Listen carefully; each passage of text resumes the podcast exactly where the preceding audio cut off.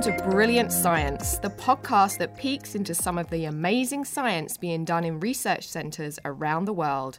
And in our episode today, I'm joined by Dr. Adam Hoppe. He's the Associate Professor at South Dakota State University, and he's also the Director of Bio SNTR. How do you say that, Adam? Biocenter.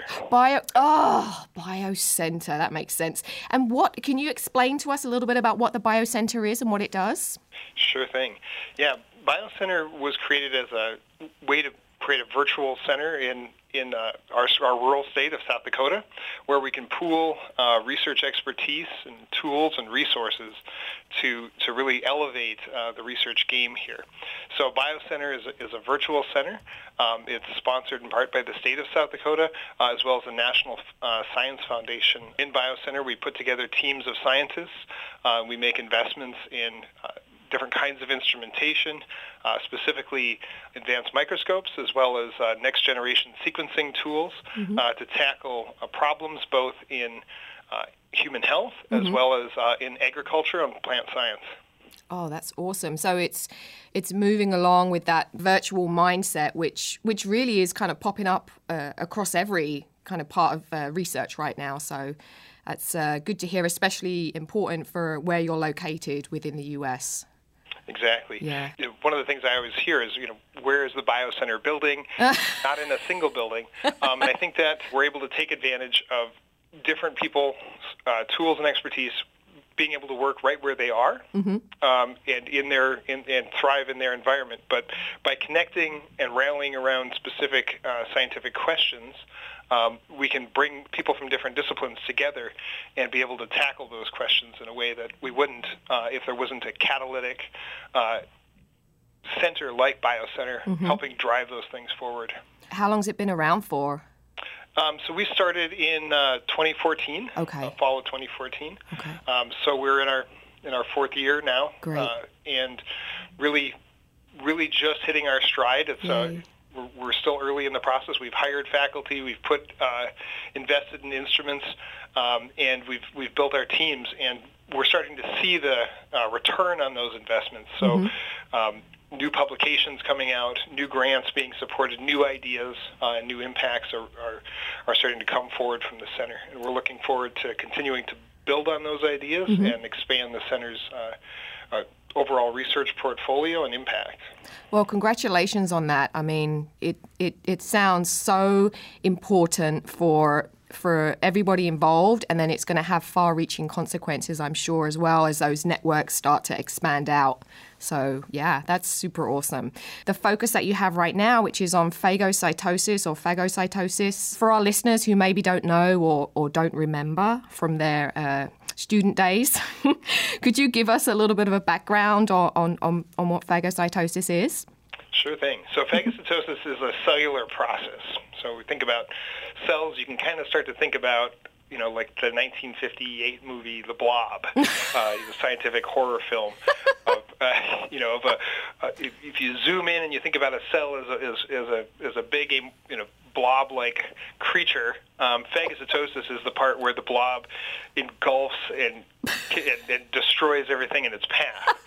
Um, in our lab, we're, we're particularly interested in a cell called the macrophage, or the big eater, uh, if you will. The cell's job is to is to sit in, in the tissues of the body uh, and and use phagocytosis to engulf and destroy things like invading microorganisms, dead or dying cells, aggregated proteins, um, and uh, it can also be directed to uh, apply its trade of blob-like trade of engulfing and destroying targets uh, by recognizing signals such as antibodies that are attached to the target.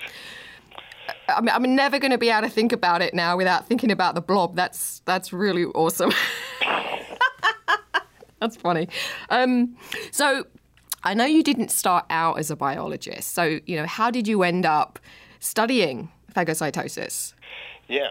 So it started out by a fantastic mentor, uh, Joel Swanson, uh, who had been studying phagocytosis for many years, and he was mentored by people that studied phagocytosis, um, going going back through a long lineage of cell biologists and immunologists. Um, and but the, the thing about Joel and, and why he's so important in, in my path into cell biology and macrophage biology and phagocytosis is that he was a great interdisciplinarian. Uh, I hadn't taken a biology course uh, in my undergraduate work at all. It wasn't until I started working on a master's degree in, in medical physics that I, I started taking biology courses, started learning about biological systems, and in that, I really fell in love with the idea of cell biology. But I had all these uh, skills from medical physics mm-hmm. around, uh, mostly around imaging uh, mm-hmm. and medical imaging. Uh, and I met Joel, and Joel um, recognized that uh, those skills are of great value for cell biology. Uh, he, you know, he was a person who was a big proponent of using microscopes mm-hmm. uh, in, instead of necessarily Western blots to, to, be able to peer into cells and, and try to understand how the machinery, the protein machinery, lipid machinery, uh, is organized inside cells.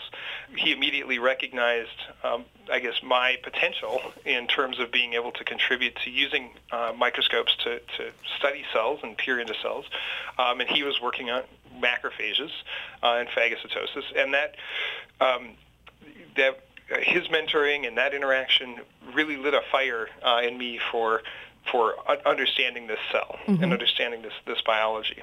And it was also a cell that at, at the time we didn't have great tools for doing uh, for for genetic manipulation, for um, being able to express uh, fluorescent protein fusions and, and right. so forth. So yeah. um, you couldn't do a lot of the, the techniques that a person would was traditionally doing at, at, at the time of um, doing a lot of genetic uh, approaches and using conventional, you know, Western blotting strategies and so forth to study the macrophage and study phagocytosis. Mm-hmm. So we had to rely on on tools like optical microscopy.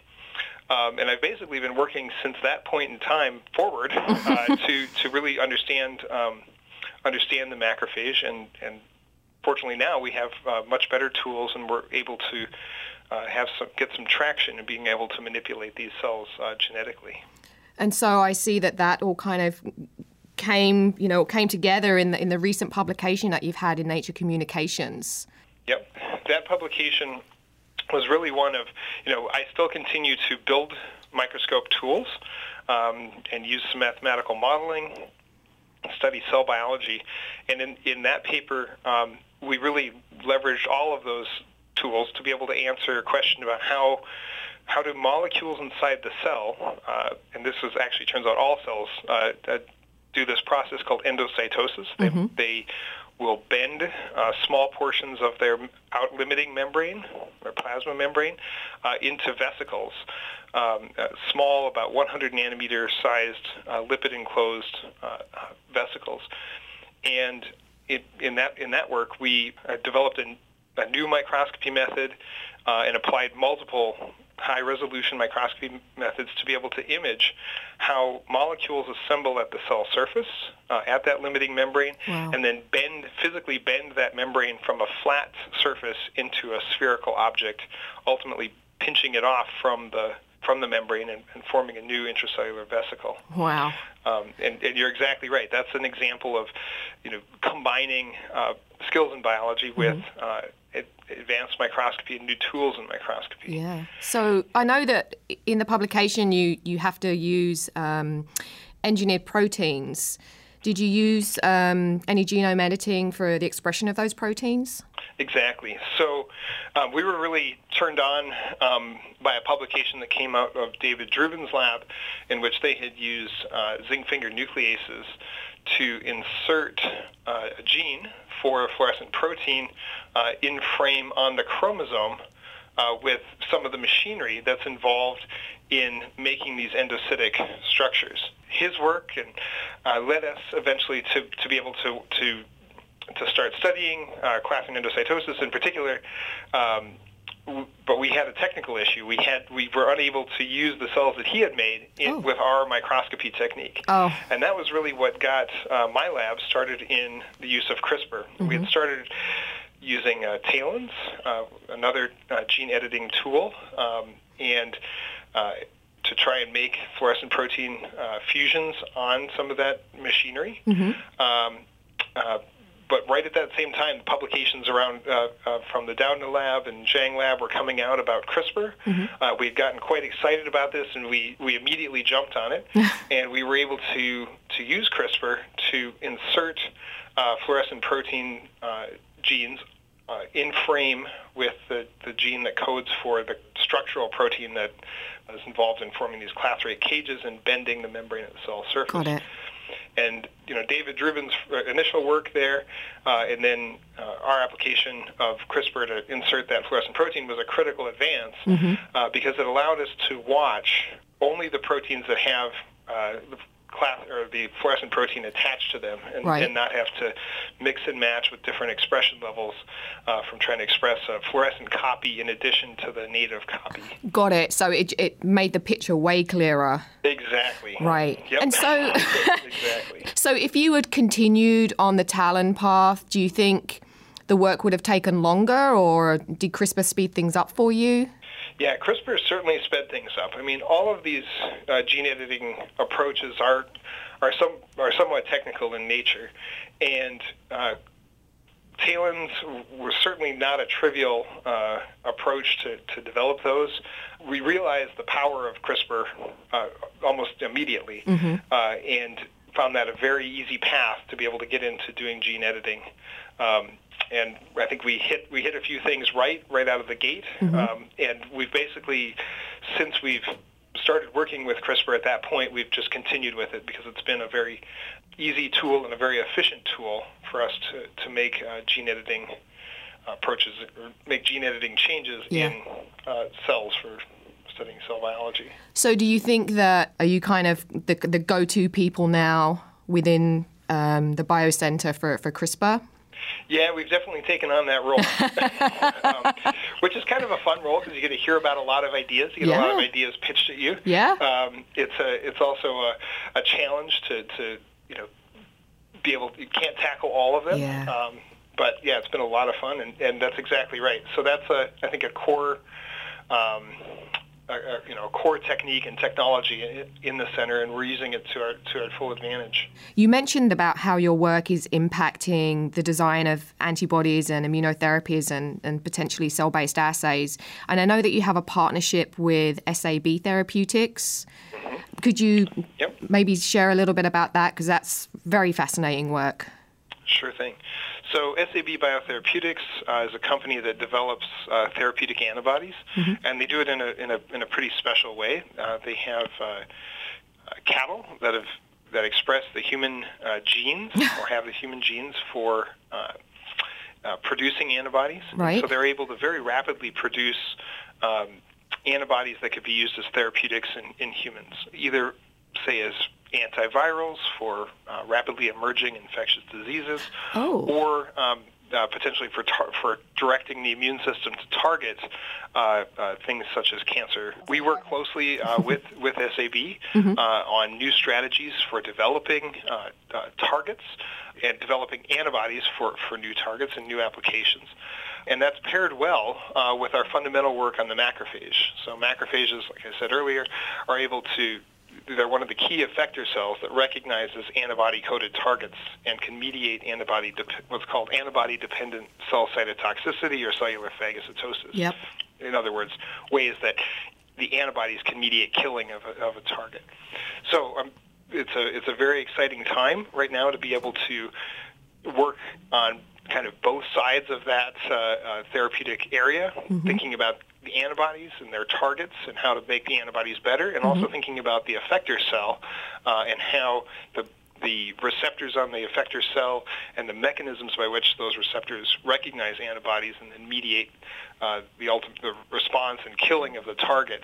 Um, uh, there's a nice synergy and pairing between those those two uh, perspectives. So definitely a two pronged approach to just increase effectiveness of, of everything that's being built, I think that's that's really brilliant. When you're you're doing all this work and you're you're thinking about, you know, what's kind of next for your for your group, do you have a, a wish list or a, a vision for the future where you you'd like to see everything kind of finish up the, at the goal line? yeah. Well, for, for me, this is you know we're at the we're at a moment that I that I've been working for uh, working towards for a long time. Um, we're now we're now in a position where we can genetically manipulate the immune cell in a way that we never could before. Mm-hmm. Um, so when I started in this field, we could just eke out, you know, uh, expression of a fluorescent protein uh, fusion or a knockdown of a particular protein, um, but it was slow and painful. um, with the with the methods we've been developing recently uh, and use of CRISPR uh, in the in the macrophage, uh, we're able to, to look over large swaths of the, the genome, uh, creating gene disruptions across many genes, and be able to start to rank their functions. Our next step, I think, is really identifying the importance and contributions of the uh, genes uh, to macrophage function and mm-hmm. phenotype.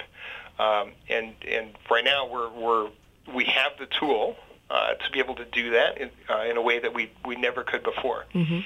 I think this also combines uh, really well with our with our abilities in microscopy to be able to measure things like measure phagocytosis, measure uh, endocytosis, mm-hmm. um, uh, measure the effector functions of the macrophage, um, and so so in, in my mind, this is the most exciting uh, point in, in my career, I think, uh, most exciting time to be doing this work. Uh, and I think CRISPR is a huge contributor to that because it's enabled us to um, really manipulate the, the genome with a resolution that we couldn't before. Mm-hmm. And our new microscopes are able to uh, let us visualize and understand what's going on inside the macrophage with a resolution that we couldn't see before.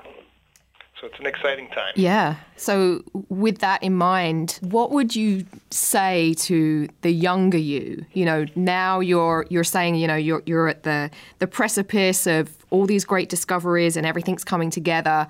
What advice would you give to the younger you who I'm sure at some point in time was just ready to throw in the towel? yeah.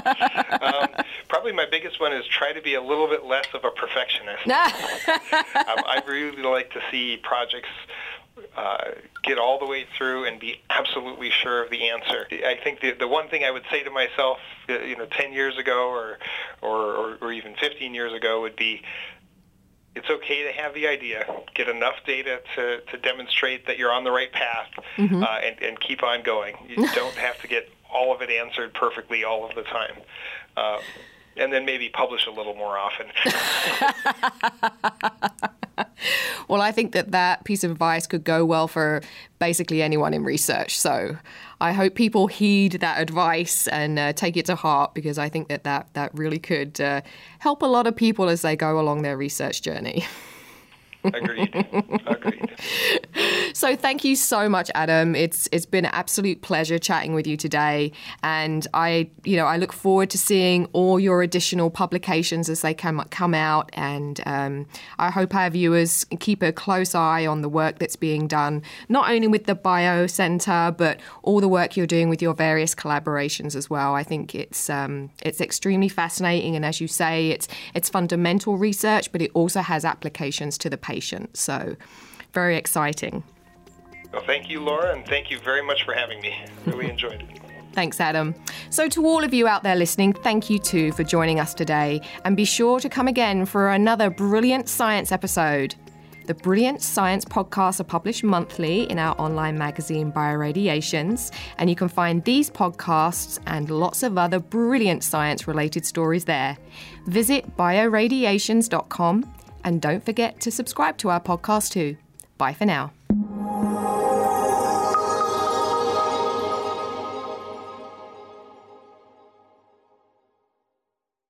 This podcast is an original creation of Biorad Labs. Any trademark products mentioned in this podcast belong to their respective companies.